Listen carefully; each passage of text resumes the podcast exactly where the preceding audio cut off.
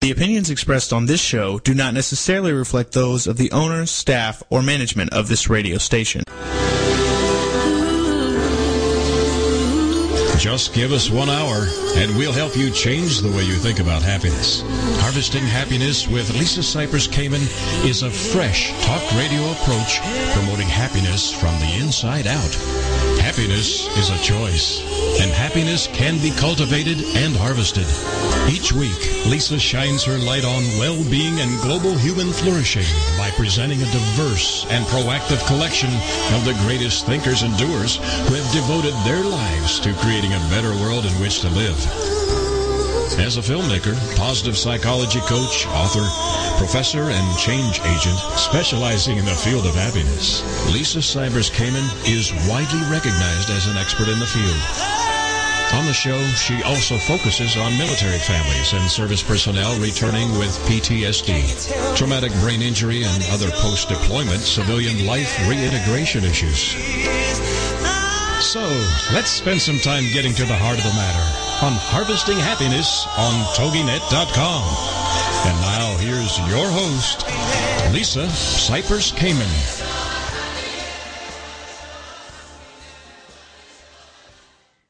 Good morning, good afternoon, and good evening wherever you are. Welcome to Harvesting Happiness Talk Radio, where we explore the very serious business of happiness, sustainable well-being, and human, human flourishing we are not talking about the annoying yellow smiley face. No, no, no, no. We are talking about something much deeper and critical to the success of humanity.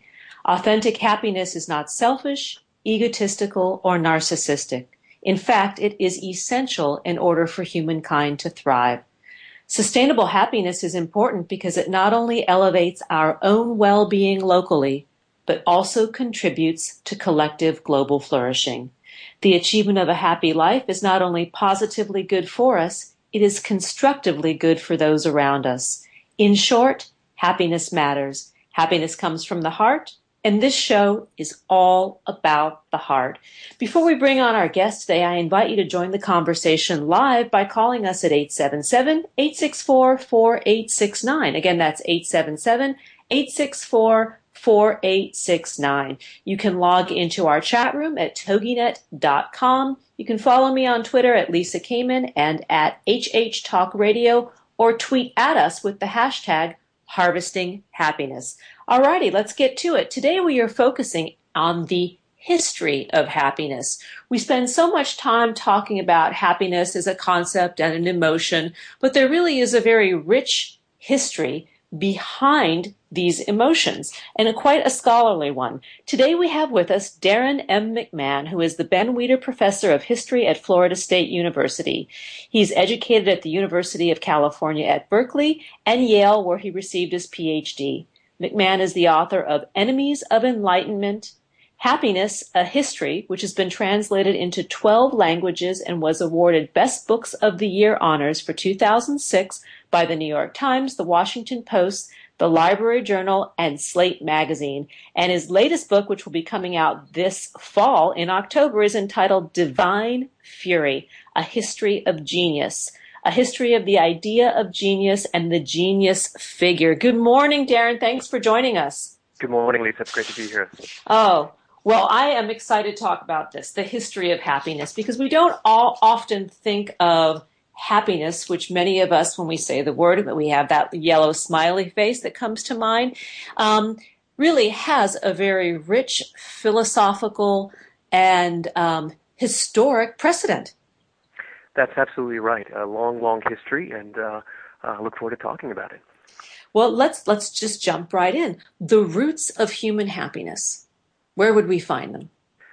Well, you know, one of the places I always like to start is just with the word itself. I'm, I'm interested in words, and the word happiness is interesting not only in English, but in fact in every Indo-European language. Uh, the word happiness is cognate with luck, um, and it, like I said, across the board. This is true. In German today, the word for happiness, Glück, means happy and uh, and lucky. Um, in English, the uh, root is an Old Norse, an Old English term, hap, H-A-P, that gives us words like happenstance or perhaps. Um, and I think that's really interesting because uh, what lies behind that is the notion um, that that for most people at most times in human history, happiness wasn't thought of something that you could control. Happiness was in the hands of the gods. Happiness was um, dictated by fortune or by fate. Happiness was what happened to you, and most mm-hmm. human beings couldn't imagine controlling their own lives. And so happiness came from afar, as it were. And that's that's a very different notion from uh, the way we think about happiness today. And that that notion uh, is a relatively recent one, the idea that we can control our own destiny and fate. Well, so in essence, what I hear you saying is that it was a byproduct of something else. That the happiness came from came from a, another trajectory. Exactly, um, and a byproduct of something else, uh, and something that wasn't the ordinary default condition of human beings. Uh, for most people, most times in human history, uh, happiness was, if it happened at all, a great exception, right? Uh, Aristotle, the, the great Greek philosopher who was one of the first to really think seriously about happiness in a sustained way, uh, writes of the happy few. And what he means by that is that you know happiness is a, a supreme attainment. It's something that one works on uh, throughout the whole of a, of a lifetime. And if we achieve it, uh, we're, we're fortunate. But that can't be guaranteed, and we can't count on it. And it's not just sort of philosophers like Aristotle, but in fact, every religious tradition, I would argue, uh, is, a, is, a, is a philosophy or theology of happiness. And in every religious tradition, too, you have this idea of, of happiness or human flourishing as a great achievement, right? Uh, something that one uh, works on throughout the, uh, the course of one's life, something that one may even need divine assistance or favor to achieve. Um, and so to think of happiness as we have tended to do since roughly the 18th century as uh, a kind of natural or default uh, human condition and something that we can make for ourselves is really a radical departure uh, in thinking about happiness historically. Well, when we look to ancient philosophy, uh, what these ancient philosophers were talking about is the, the, the toil. I mean, each of us, uh, uh, merely to survive, was the operative goal. That thriving or excelling or finding joy was is what I hear you saying was was more rare? Absolutely more rare and for most people an incredible luxury and that's one of the things I like to point out too. You know we spend a lot of time in the modern world sort of worrying about our happiness. Um, and you know, the reasons why we worry about it. We can talk about that in a moment. But um, I think it's important to appreciate what a luxury that is, right? Uh, again, for, for most people in human history, um, to think about, you know, uh, human flourishing wasn't really the first and foremost on their uh, list of priorities. Staying alive was the first priority, right? Um, right. Hoping that uh, marauding armies didn't come, you know, tramping through your village and, and, and carry off your family. Uh, fighting famine and, and, and disease and, and, and so forth. And so those people who had the, the sort of luxury to to, to devote themselves to cultivating their lives were were always a privileged few. Uh, and in fact, Aristotle again builds this right into his way of thinking. He says, look, you know, in order to, to go about um, building a happy life, uh, one has to have certain things in place, a kind of modicum of, uh, of material comfort uh, and, um, you know, a decent family uh, structure and, and, and, and political status and so forth. And we could disagree with the particulars, but his main point is that, you know, pursuing uh, a life of human flourishing is, in some respects, uh, a luxury. And let's also talk about the lifespan. If you if you look at ancient times, the lifespan was probably what 30, 40? Exactly right, uh, uh, much much shorter, and so uh, that's something that's always worth keeping in mind when we, you know, we debate the question: Are people happier in the 21st century than they were uh, in earlier centuries? Well, it may be impossible to answer that question, but one thing we can say for sure is that we live an awful lot longer, and so we have more years in which to to pursue happiness, whether we get there in the end or not. And in terms of basic needs, you know, we talk about the, the, the will to survive or the survival instincts that uh, keep us from being concerned about happiness. And I think there is something very valid about this. If you talk to people who really spend their days going to work, taking care of their families, and really just getting by, they often don't stop and say, you know, am I happy? There there is no time to question happiness. And i'm talking about in contemporary society. Yeah. they're just in the act of doing. And if you ask them at the end of the day well you know w- were you basically happy today? The answer by and large will be yes because they're not wrapped up in the pursuit of the joy. They're in wrapped up in the experience of living I think there's a really profound insight there, and it's one that, that people who've thought about happiness over the over the ages have, have come to as well. Uh, and it's also in, in contemporary psychology. So the contemporary psychologist Mike uh, Csikszentmihalyi talks about flow experience, the kind of you know sense that we get when we're totally immersed in an activity that draws upon our, our strengths and our predilections, uh, and we sort of forget who who we are or where we are uh, when we're say playing the piano or playing sports or uh, you know playing with our children or just completely engrossed in activity. Uh, those kind of experiences give us tremendous happiness, and yet we're not thinking about the happiness uh, at the moment. The the great uh, English uh, um, uh, thinker and, and, and, statesman John Stuart Mill in the 19th century, who really spent his whole life thinking about happiness, has this extraordinary line uh, in his autobiography when he, he sort of admits to himself that the moment that one asks oneself whether you're happy or not, you cease to be so. Uh, and I think, you know, that again, it, it sort of follows it follows on what you're saying. Um, but I but I think it also points out something potentially perverse about the world that we live in today, and that is that we ask ourselves whether we're happy all the time. Right? We're constantly asking ourselves and, and contemporary advertising reminds us that, you know, did you just have your Coke and did you smile? You know, are you happy with this experience, with that product, uh, et cetera, et cetera, et cetera. And I think it, to live in a world in which you're constantly asking yourself the question, am I happy or not, is in some ways to, uh, you know, to, to, to subvert it somewhat. Whereas if we can uh, pursue the activities uh, that give us uh, give us a strong sense of fulfillment and joy, we may be better off than pursuing happiness directly. You know, I, the other thing I always love to point out historically is that you know we talk about the phrase "the pursuit of happiness," and obviously for Americans, it's a critical phrase. It's in the Declaration of Independence. The founding fathers thought a lot about it. Um, but we always focus on the word happiness. But the word pursuit uh, is interesting too. In the 18th century, uh, it meant, if you look up the word pursue in contemporary uh, dictionaries, it meant to follow in hostility, right? Uh, in, in, in, in Scottish law in the 18th century, a, a pursuer was a criminal prosecutor, right? Um, and so if you think of the pursuit of happiness in those terms, uh, following uh, happiness in hostility, uh, it, it gives it a kind of slightly different, different take, right? Well, we are going to need to pursue a commercial break, unfortunately. But when we come back, we are going to carry this conversation because I love talking about the history of happiness. I'm here today with Dr. Darren McMahon, or Professor Darren McMahon. We'll be right back. Here come the tunes. The history of happiness. We are, and Darren's personal take on happiness when we return. I wanted to make a difference. I wanted to fight. Know that life is tough and that happiness can and does live along with adversity. We'll be right back to explain how on Harvesting Happiness with Lisa Cypers Kamen on TogiNet.com. Like us on Facebook at Harvesting Happiness and on Twitter at HH Talk Radio. Lisa returns with more of Harvesting Happiness following this short break. Nothing gives happiness like a free gift. Lisa Cypers Kamen has made her first ebook, Got Happiness Now? 8 Keys to Unlocking a Joyful Life, available at no cost to everyone. Unwrap your complimentary copy now by visiting www.harvestinghappinesstalkradio.com.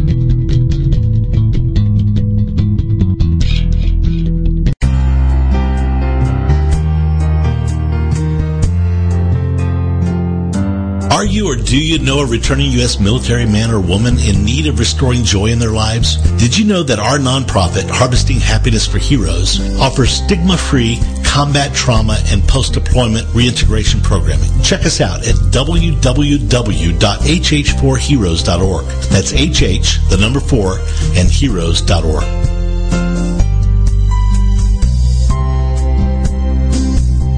Happiness is an inside job.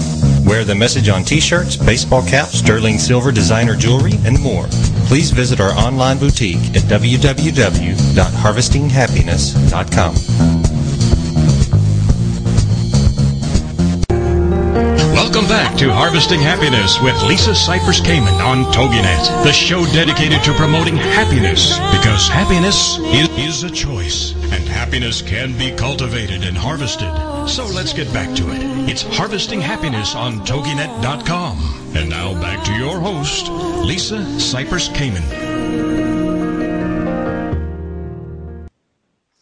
Welcome back to Harvesting Happiness Talk Radio. If you're just joining us now, we are talking about the history of happiness. We spend a lot of time talking about happiness, positive psychology, positive emotion, and such. But today we're focusing alongside with Dr. Darren McMahon, who is the Ben Weider Professor of History at Florida State University. We're, we're focusing on the history of happiness where we've come, you know, talking about ancient philosophy, how it's relevant to contemporary society and living. And we're going to talk about the happiness revolution, so much so that we see in the media, TV, radio, it's in print ads everywhere. Happiness, happiness this, happiness that. But there are some very uh, relevant ties in history to how we got here.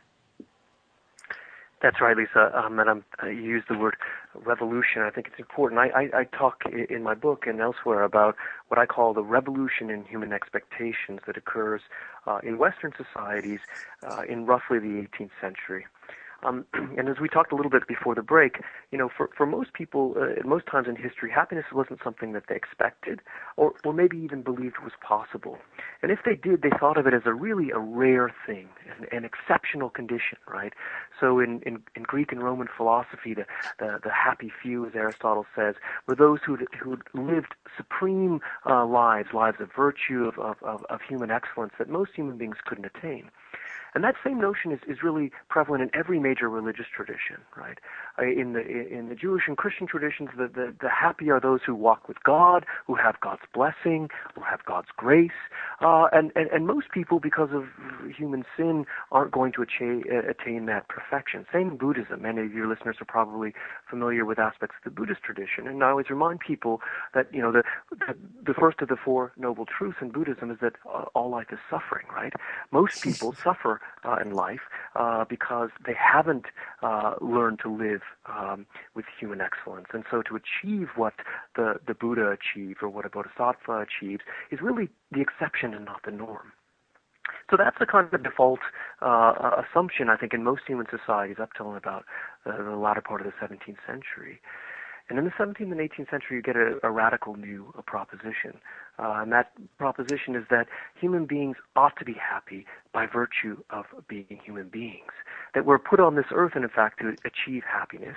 Uh, that happiness isn't a special condition. It should be really what every man, woman, and child should should expect.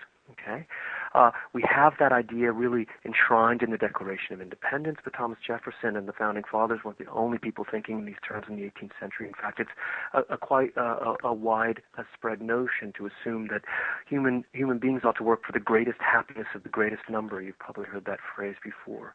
Um, that that happiness ought to be uh, a legitimate human expectation. Uh, that happiness, in some sense, might even be uh, a human right. Okay, that's a really radical new uh, new notion, and it's it's liberating progressive in so many ways because it says to human beings that you know what you don't have to suffer uh, simply by virtue of being human, and you shouldn't have to apologize for experiencing pleasure in the world, and you shouldn't have to uh, uh, feel guilt for uh, uh, making money and to Im- improving uh, the quality of one's life. All of that is progressive and I think uh, very good. Um, what I think in the long term, though, it's tended to make us forget is that happiness, in some uh, in some sense, is a skill, right? It's something that we do have to work on. It's something that we do have to uh, strive for. And I think we have a, a sense today uh, in the world in which we live that happiness is easy, um, and that we should just have it. And then, of course, we live our lives as human beings and realize that that's not at all the case, right? Uh, and this leaves us with this curious sense that I call the unhappiness of not being happy. We, we sort of expect happiness, uh, and yet we confront the world with all its pain and all its suffering and all its difficulties, and we're not happy, and we, we add the unhappiness of not being happy uh, to all the other pains in the world, and that's a, that's a, a modern condition and it's it's one really of uh, I think of existential angst. You know, it's like, what am I doing here? What is my purpose? How can I find meaning to my day in this life? And you know, why is the pain continuing? Why is there continual suffering? And I, you know, in my own observation and journey on, on this happiness trajectory, it really comes down to the, the expectations that we have and managing them. And then I do think that the the, um, the the concept of suffering as part of the human condition is true. It's the needless suffering yeah. that is not true. There's a difference. Absolutely, and I, you know, as you, uh, I'm, I'm, sure appreciate, and many of your listeners do, uh, that often those dark times can be the sort of jumping off points then for real growth and for real, real exploration and, and pursuit of hopefully uh, something happier on the other side. But it takes that realization uh, in, in some, in many instances, to kind of motivate us to, to go forward. And, and, let's talk about the, the birth of psychology or psychoanalysis and how that contributed to this pursuit of happiness or, or conversely fed into the uh, pursuit of ex- existential angst. Yeah, you know, um, I'm sure that your your listeners are familiar with positive psychology, and we talk a lot about positive psychology today, uh, psychology that focuses on human flourishing, human well-being, human happiness. But as I'm sure you appreciate, psychology itself is a discipline. Uh, it's founded in the 19th century uh, on uh, the medical model, a model of pathology. And what a what a doctors study? They study things that make people sick, right, uh, and how to cure them. And so, for the first psychologists and for the first psychiatrists, and Freud is a good example here, uh, the goal was was not to promote human flourishing and human well-being. It was to uh, remove suffering, right? So um, Freud has this famous line uh, in his studies uh, on hysteria that he co-wrote at the end of the 19th century with Joseph Breuers, uh, that the goal of, of, what he would later call psychoanalysis is to uh, to uh, remove sort of uh, extra suffering to give us ordinary unhappiness, right? ordinary unhappiness, because in Freud's conception, you know, you you'll never achieve happiness. The human condition isn't such that that happiness is possible. It's quite a dark view of the world. What we can do is is is remove the kind of gratuitous suffering, like you talked about, the the suffering that doesn't have to be there, right? But a certain baseline is going to be. There's just pain in the world and pain uh, in human existence, and that's the way uh, that's the way it is. And although that can sound like a very dark take uh, on life, I think there's a, a certain truth there. Um, and yet, simply to study pathology simply to study the, the sort of mental toxins without studying uh, what gives us human flourishing and, and, and positive human emotion and joy and so forth was, was to only study one side of the equation. So we've seen another real transformation, I would even say revolution in happiness studies in the last several decades, um, exemplified by positive psychology and other movements that are focusing on the positive now. You know, I mean, for so long, uh, and I'm sure you you remember this in your own lifetime, and I can tell you this as a historian that you know when I first started studying the history of happiness, people would always sort of giggle when I told them, you know, what my subject was. you know, why don't you study something serious? They would say. Oh. And it was the sense that like happiness was somehow not a, um, you know, somehow kind of trite. Uh, and this was true in, in all kinds of other fields too. In economics, for example, which is you know Thomas Carlyle famously called the dismal science. Um, when when people first started proposing uh, in, the, in the last several decades that you know we ought to focus maybe not so much just on wealth attainment, but on um, promoting human flourishing, right? Uh, and look for the correlations between increased wealth and increased happiness or, or whatnot. Uh, they were greeted, greeted with a great deal of skepticism as well, and yet uh, in field after field in the last decade or so, uh, we see people now focusing on on happiness, and, and this is a good thing. And in some ways, we're reconnecting uh, with one of the oldest uh, and, and most noble uh, uh, of human uh, topics for human study, and that is what is what is what does it mean to live a good life? What does it mean to live a life of, of human flourishing? That's a, a deep and, and noble and profound question that historians and philosophers and psychologists and all, all all men and women ought to be engaged with.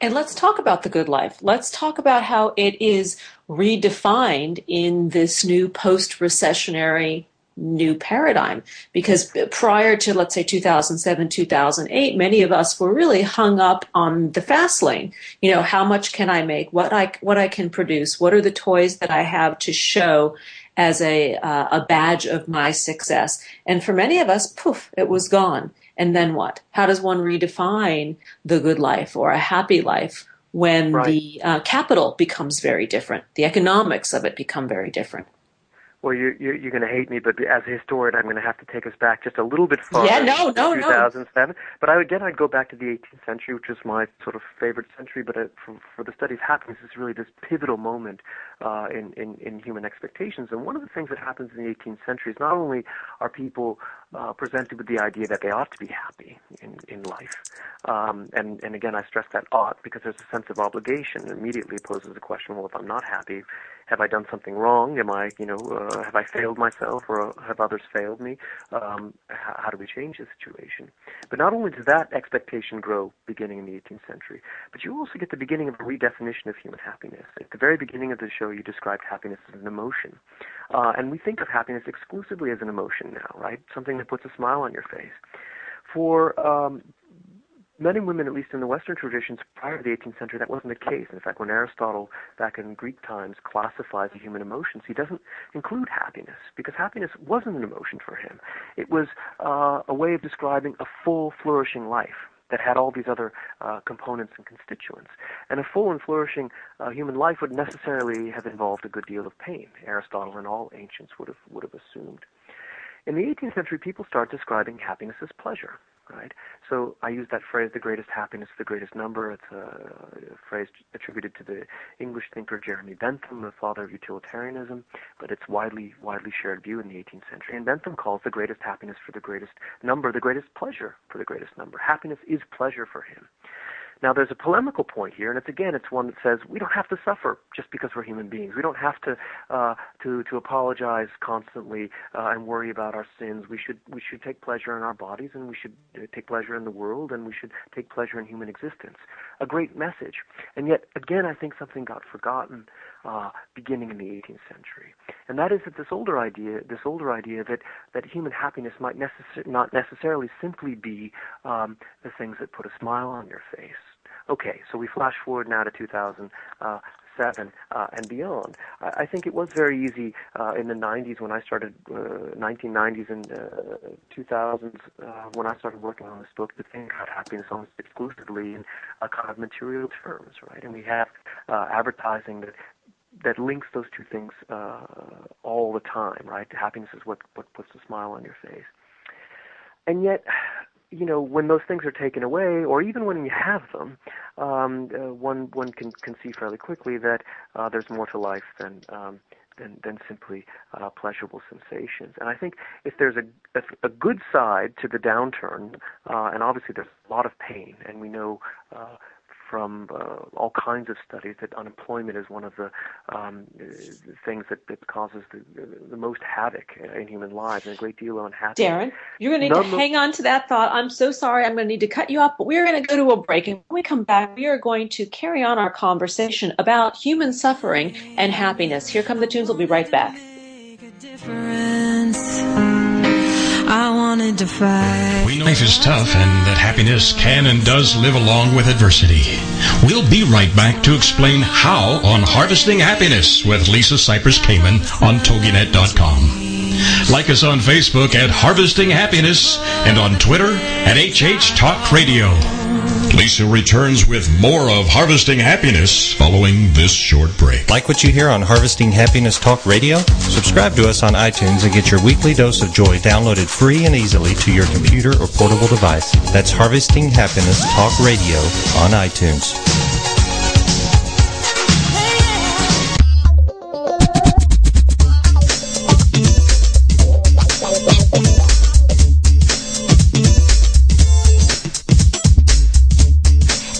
Likes to win, enter our weekly contests at Harvesting Happiness on Facebook, where we give away our guests books, music, film, and products each week. In addition, we also do great Harvesting Happiness giveaways like free coaching sessions with Lisa Cypers Kamen, Lisa's books, Happiness First Aid Kits, H Factor Where Is Your Heart documentary film, Happiness is an inside job product, including the sterling silver infinity bracelet that benefit Harvesting Happiness for Heroes, a nonprofit whose mission is to assist our returning military personnel and their loved ones challenged by combat trauma and other post-deployment reintegration issues. Join us at Harvesting Happiness on Facebook.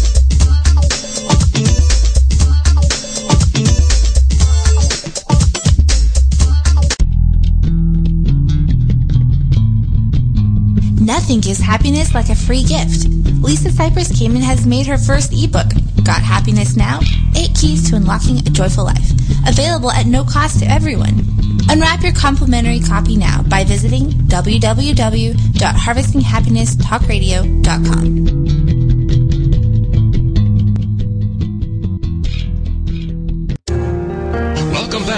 Harvesting Happiness with Lisa Cypers Kamen on TogiNet, the show dedicated to promoting happiness because happiness is a choice and happiness can be cultivated and harvested.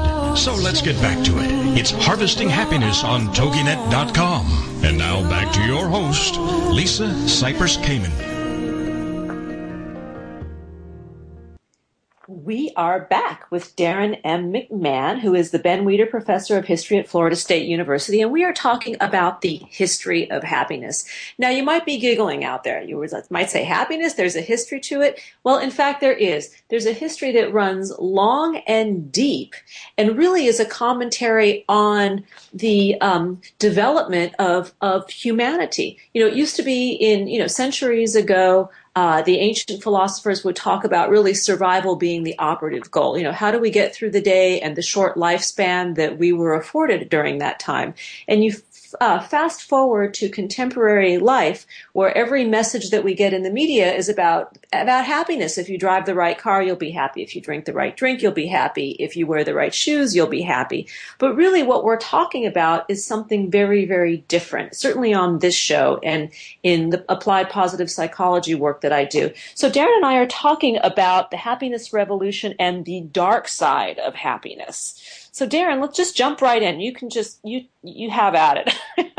Well, absolutely, and I, I was just going to fo- follow up on a point that I made and was making in a long-winded way right before the break, and uh, we were talking about the the consequences of uh, of the recession and the, the economic downturn, and I was uh, trying to develop the point that although uh, certainly wouldn't wish on economic uncertainty uh, or dislocation on anyone, uh, the potential silver lining from these kind of periods is that it can remind us uh, that in fact happiness is correlated uh, not with um, the, the, the the car you drive and, and the house that you live in and so forth, uh, so much as these these perennial um, uh, human uh, attributes and qualities uh, that philosophers and, and religious sages and uh, the wisdom traditions have picked up on over the ages. So, uh, cultivating a sense of forgiveness, cultivating a sense of hope, cultivating a sense of gratitude, these are all qualities that positive psychologists themselves have picked up on.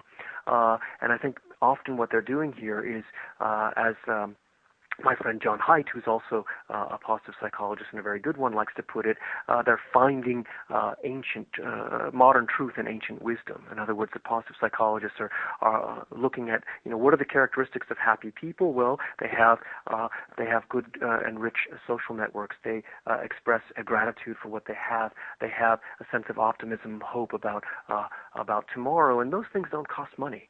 they're often difficult to attain and they are priceless if one has them. But sometimes in a, in a, in a time of uncertainty or time of, uh, of suffering or, or, or sorrow, uh, we can sort of uh, see clarity uh, and, and see what really is more, more important uh, to us and most important. And that can be, as I say, a silver lining from uh, a dark cloud of, of otherwise suffering. And I would add one more um, element to that, and that is a sense of purpose and, and we talk about this a lot on the show that it is having that sense of place in the world. And it's not necessarily being uh, a mother or a father, although that contributes to it, but it's also an opportunity to use one's gifts in a uh, constructive way that contributes to the greater and collective good. I think that people report that a tremendous amount. Absolutely, uh, absolutely. A sense, as you say, a sense of purpose, a sense of, and that links often so uh, closely to having a sense of optimism or hope, a sense of fulfillment in what one does. Um, yes, absolutely, absolutely central. And what is um, so positive about positive psychology? Is that it really is focusing on what is right with life. It acknowledges that everybody has suffering, that everybody has dark times at their li- during their period of their lives, but at the same time, that if we look to cultivate the best parts of ourselves, we can um, not bypass the suffering, but certainly short circuit or cut off the needless suffering, you know, the loop, the negative self talk, and the loop that we can get ourselves into when we are going through a tough place. Absolutely. Yeah, I think that's really a critical point because it seems to me and I when I when I talk to positive psychologists about this, I often make the point that positive psychologists in some ways are returning to an older uh, pre-18th century notion of what a happy life entails. And what I mean by that is not that they're going back in, in time uh, so much and resurrecting old ideas, but that they're validating things that the wisdom traditions have, have long known, that there's more to a fulfilled life than simply pleasure. And as I say, since the 18th century, we've tended to equate happiness uh, simply with pleasure. Now, I, I'm not against pleasure. I, I like pleasure, and I just no, pleasure's good. All human beings do. um, and yet one has to recognize that there are lots of things in life that uh, are going to give us uh, pain, and, and not everything is going to give us pleasure, and, and pleasure won't always give us happiness either. I, one of the, I think, really striking illustrations of this is uh, you mentioned children before. Know, there's a lot of work to suggest by positive psychologists, among others, that actually having children lowers your self-reported, you know, daily pleasure, right? Yes, um, yes. That uh, uh, you know that that one's self-reported uh, happiness in this this narrower sense actually declines when children come into the home, and that doesn't sort of go back to baseline until they leave. Now, I, I sometimes tell people this, and they look at me incredulous, but then I push a little farther, and and they sort of begin to agree, right? I mean, you woken up in the middle of the night by uh, a screaming child, and you you worry and so forth, and, and yet. if we measure happiness in a kind of broader sense, most people would say that, well, actually having children fulfills a great, you know, great deal of needs and contributes on, on all kinds of levels to their sense of fulfillment and purpose and so forth. And so uh, there's a, there's a way in which we move uh, away from a, a definition of happiness that's simply focused on pleasure-pain calculus towards something broader and larger. Um, one comes at a, a kind of different, different conclusion. Well, I think that the, the study that was done about uh, parents and children and the lower lowered happiness levels is because having kids is stressful. It's not just the getting up in the middle of the night; it is the carting them to their activities, being on a tight schedule, and the concern for not only your own well-being but having if you have one two three four or more kids getting them where they need to be. And then the happiness levels uh, do tend to rise after the children leave the home leaving um, midlifers with a, a lot better uh, outlook on happiness in those later years of life than in early adulthood Absolutely, and social networks and, and, and friends and family, which we know are, are, contribute so strongly to self-reported well-being. And this is interesting. You know, you were talking about, you know, the, the ancient philosophers talking about happiness as it related to the lifespan of that period of time, which may have been, you know, let's say mid 30s to early 40s at most. Now you have the average age probably pushing somewhere in the, the, the mid 80s, if not close to 90. And there's this whole second life that is occurring in modern society where there's an opportunity for a tremendous amount of flourishing and thriving and continued growth that comes with this this second life that we are yeah. now afforded.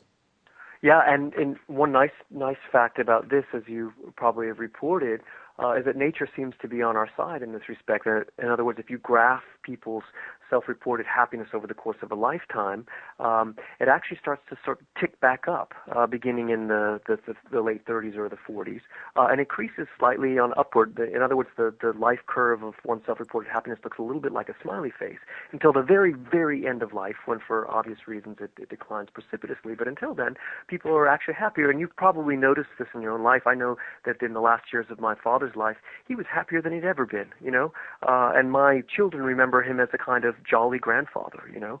Um, now that doesn't happen to everyone, uh, but I think we get a little bump from nature to, you know, compensate us for our receding hairlines and uh, uh, growing waistlines, and and that's a good thing. Um, but you know, obviously we can't depend solely on uh, on nature, and I think one of the things that that human beings need to be thinking about as as our lifespan increases uh, is is preparing uh, for uh, happiness down the road. I mean, you just mentioned raising children, how this can be difficult and, and complicated, and yet if one does it uh, and does it, uh, no one does it well, but good enough, right? Um, that this can then set you up for a lot of joy down the road. And I think that you know, uh, cultivating activities, cultivating friendships, cultivating uh, hobbies and passions, um, uh, cultivating purpose, as you said, uh, at, at, at midlife so that one then can sort of reap the, the interest from those investments later in life is tremendously important. And, you know, we, we spend so much time in the modern world, and particularly in the United States,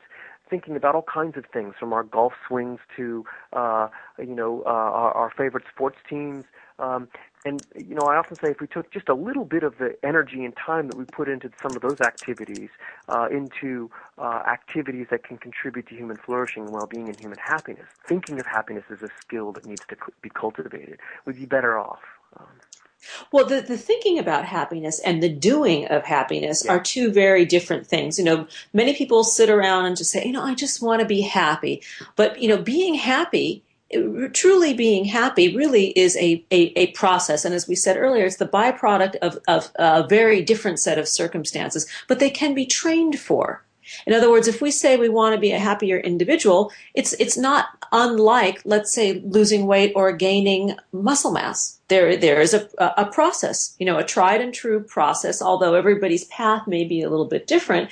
Certainly we can, um, act as if we can put these uh, strategies in motion that help uh, create a, a, greater sense of well-being and joy. Gratitude being one that is sort of the all-time fallback default position to Definitely. just be grateful. And again, this is another way in which I think you know re- reconnecting with some of the wisdom of the ancient wisdom traditions is important, because in so many cultures, happiness or human flourishing was thought of as a process, as a, uh, a set of skills uh, that one developed over the course of a lifetime, and not as something that just fell out of the sky or happened to us, right? And I think there's a danger in the world that we live in that we think happiness is easy, uh, and that really it's just a question of getting our head around it in the right way, uh, thinking about life in a different way. And as you, I think, so rightly point out, happiness is an activity fact, this is how Aristotle described happiness. It's an activity lived according to virtue, and by virtue, he just simply meant living in the, in the optimal way given the circumstances. And there are lots of different paths to the optimal way, uh, but in order to walk the path, you have to walk. That's an activity. exactly, and it is a practice. It's a moving meditation. Uh, that's how I've come to really view this as you know as the years have gone on that it is um, a, a, mindfulness practice. And by mindfulness and we're, we're going to need to go to a break and I'm going to make this short and then we'll jump back in when we return it's really being present and paying attention. And this is something where many of us slip. And so I'll leave you with this question before to go to, we go to break. How has paying attention to your life contributed to you being happier? Or how is the inattentiveness to to life caused you to be um, less happy. You're listening to Harvesting Happiness Talk Radio. My guest today is Darrin McMahon. He is a history professor at Florida State University, the author of Happiness: A History. And we will be right back. Here come the tunes. Maybe. Here they come. Ta-da! I finish. I finish short. We can whistle and sing. I wanted to make a difference. I wanted to fight. We know that life is tough and that happiness can and does live along with adversity. We'll be right back to explain how on Harvesting Happiness with Lisa Cypers Kamen on TogiNet.com. Like us on Facebook at Harvesting Happiness and on Twitter at HH Talk Radio. Lisa returns with more of Harvesting Happiness following this short break. Do you like Lisa's take on happiness, well-being, and human flourishing? Join us this spring as Harvesting Happiness launches online classroom programming where Lisa Cypers Kamen will offer her workshop series across the globe and from the comfort of wherever you are. Visit harvestinghappiness.com for more details.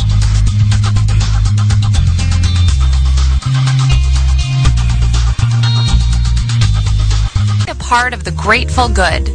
Grateful Nation brings together patients, families, friends, and staff of Beth Israel Deaconess Medical Center to support the quality care and groundbreaking research at the medical center. Through new and traditional media, members of Grateful Nation share experiences, thank our caregivers and researchers, participate in sweepstakes, and gather to sponsor and host events and much more. Being grateful inspires others to be grateful as well. Isn't it time we jumpstart some perpetual gratitude? Visit Grateful Nation online to find out more at www.gratefulnation.org. Have a grateful day. Welcome back to Harvesting Happiness with Lisa Cypers Kamen on TogiNet, the show dedicated to promoting happiness because happiness is a choice and happiness can be cultivated and harvested. So let's get back to it. It's Harvesting Happiness on TogiNet.com. And now back to your host, Lisa Cypers Kamen.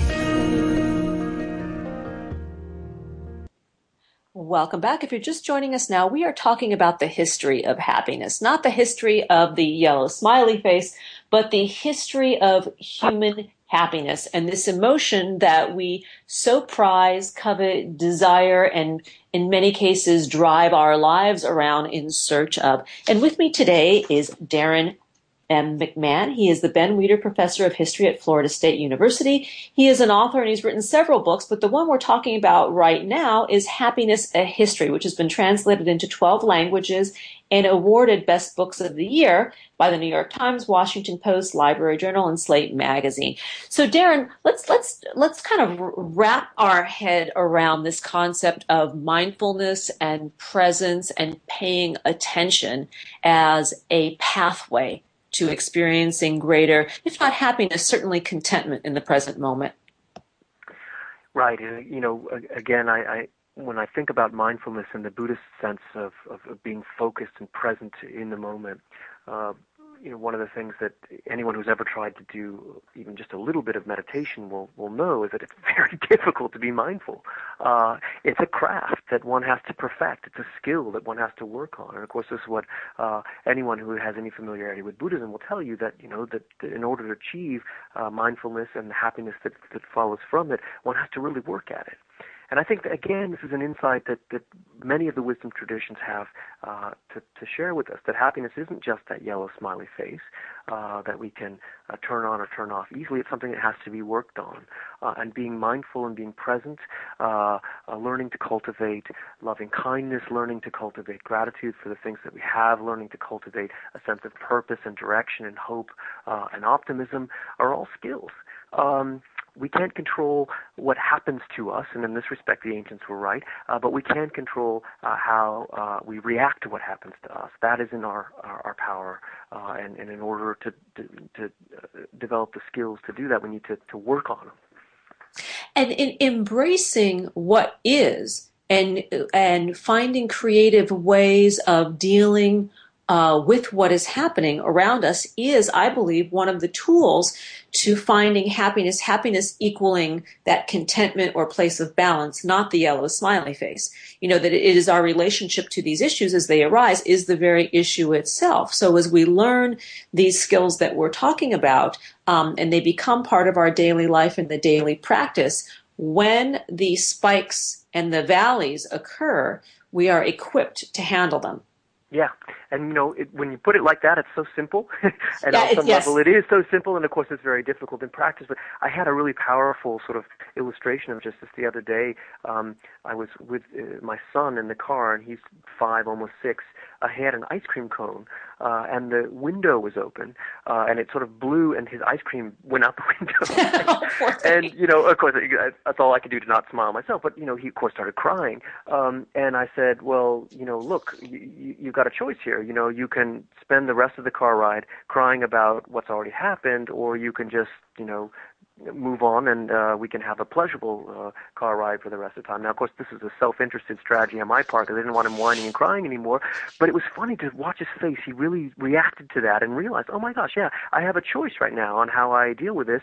And if I let that experience haunt me for the rest of the car ride, it's going to. Uh, or if I don't let that happen, I can have a different experience. And he he got it, you know.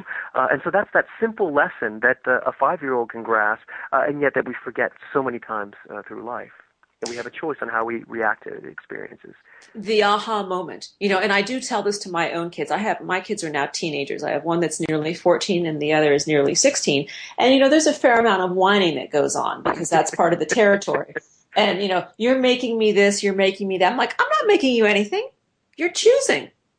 You know, this is your reaction. You are choosing this and you can, you can take another path here at any time.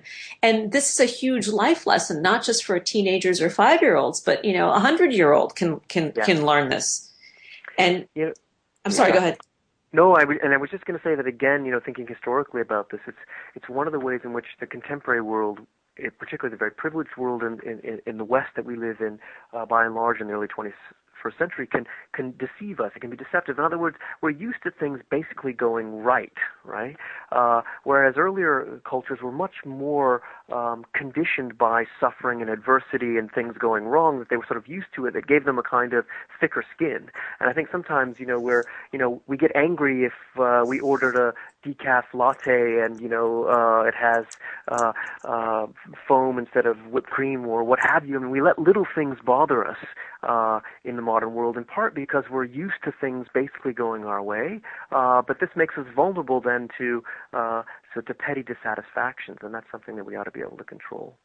You know, the word vulnerability, I mean, this is another um, very modern buzzword that the ability to be vulnerable, to see oneself in this mass equation of life is being vulnerable requires us to be authentic. And the authenticity part of it is can be tricky for many people because we we tend to wear our masks and put on airs you know when we're really just fighting the good fight to get through get through the day yeah well, gosh, it's so complicated, isn't it? I mean, so for example, one, one sometimes people will say that, you know, when you get angry in a certain situation, that's just being authentic. It's how I really feel, and so therefore, why shouldn't you just vent your anger?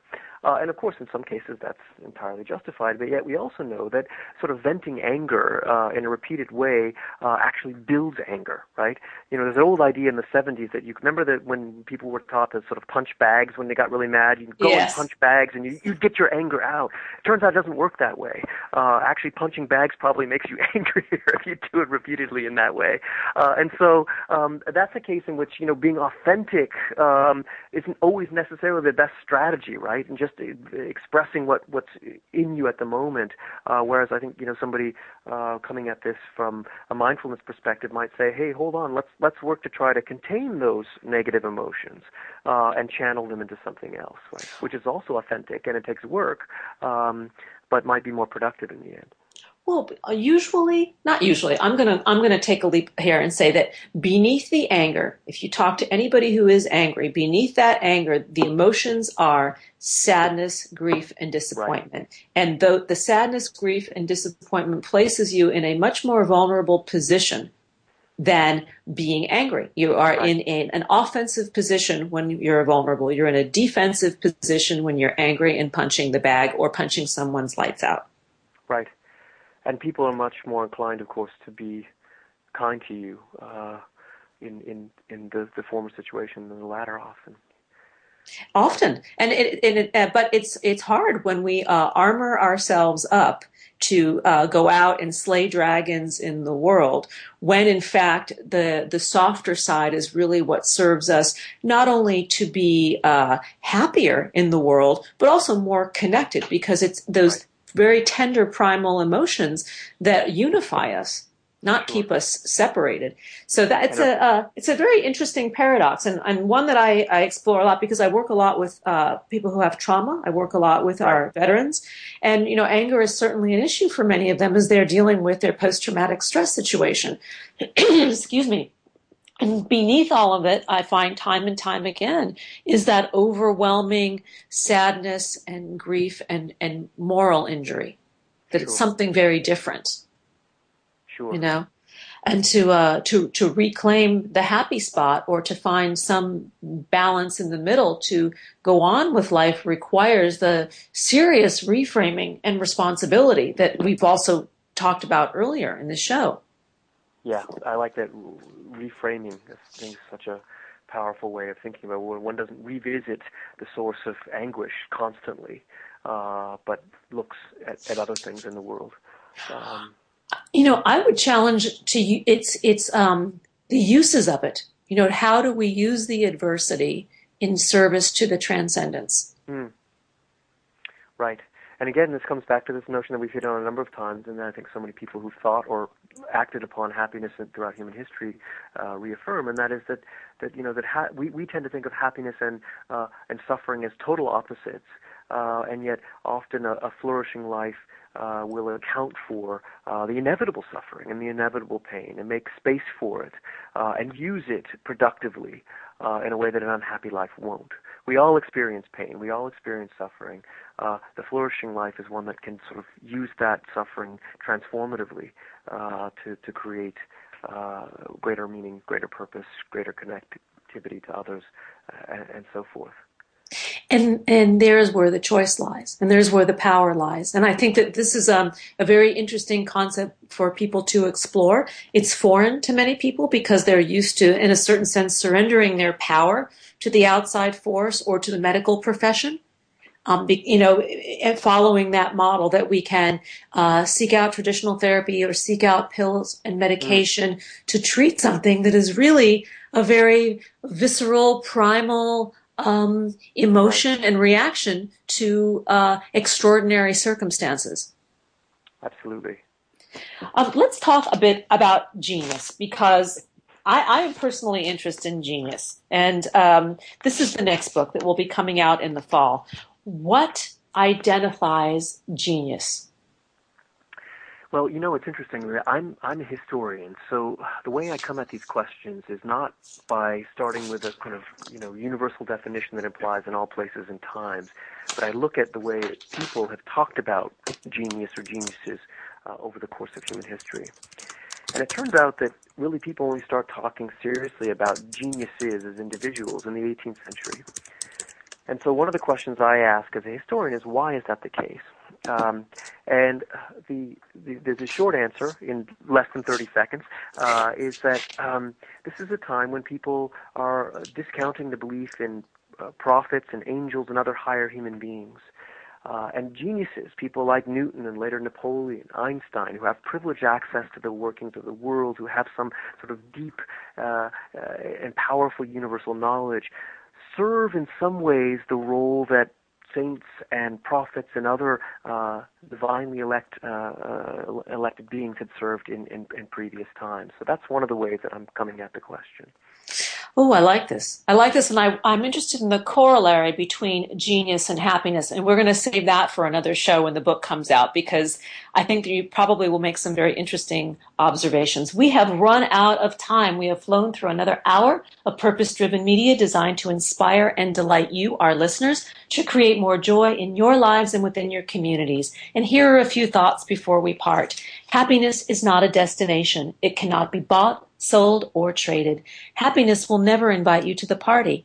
Happiness simply comes down to a choice to show up each and every day in the world with passion, purpose, place, and meaning. Thanks for joining us on Harvesting Happiness Talk Radio. This is Lisa Cypers Kamen and Darrin M. McMahon wishing you kind thoughts, kinder words, and the kindest of actions. Until next time, remember, happiness is an inside job. Happiness is your inside job. And I want to spell Darrin's full name so you can check him out at Florida State University. It's D-A-R-R-I-N M M-C-M-A-H-O-N. He is the Ben Weider Professor Happiness Resident Happiness Historian, I think will be your new name. Have a great day, everyone. We'll see you soon. Got no time anyway. Somehow Thanks for joining us on Harvesting Happiness Talk Radio with Lisa Cypers Kamen. Join us every Wednesday morning live at 10 to 11 Central Time here on TogiNet Radio. Then harvest your own happiness anytime from the comfort of wherever you are with free downloadable podcasts.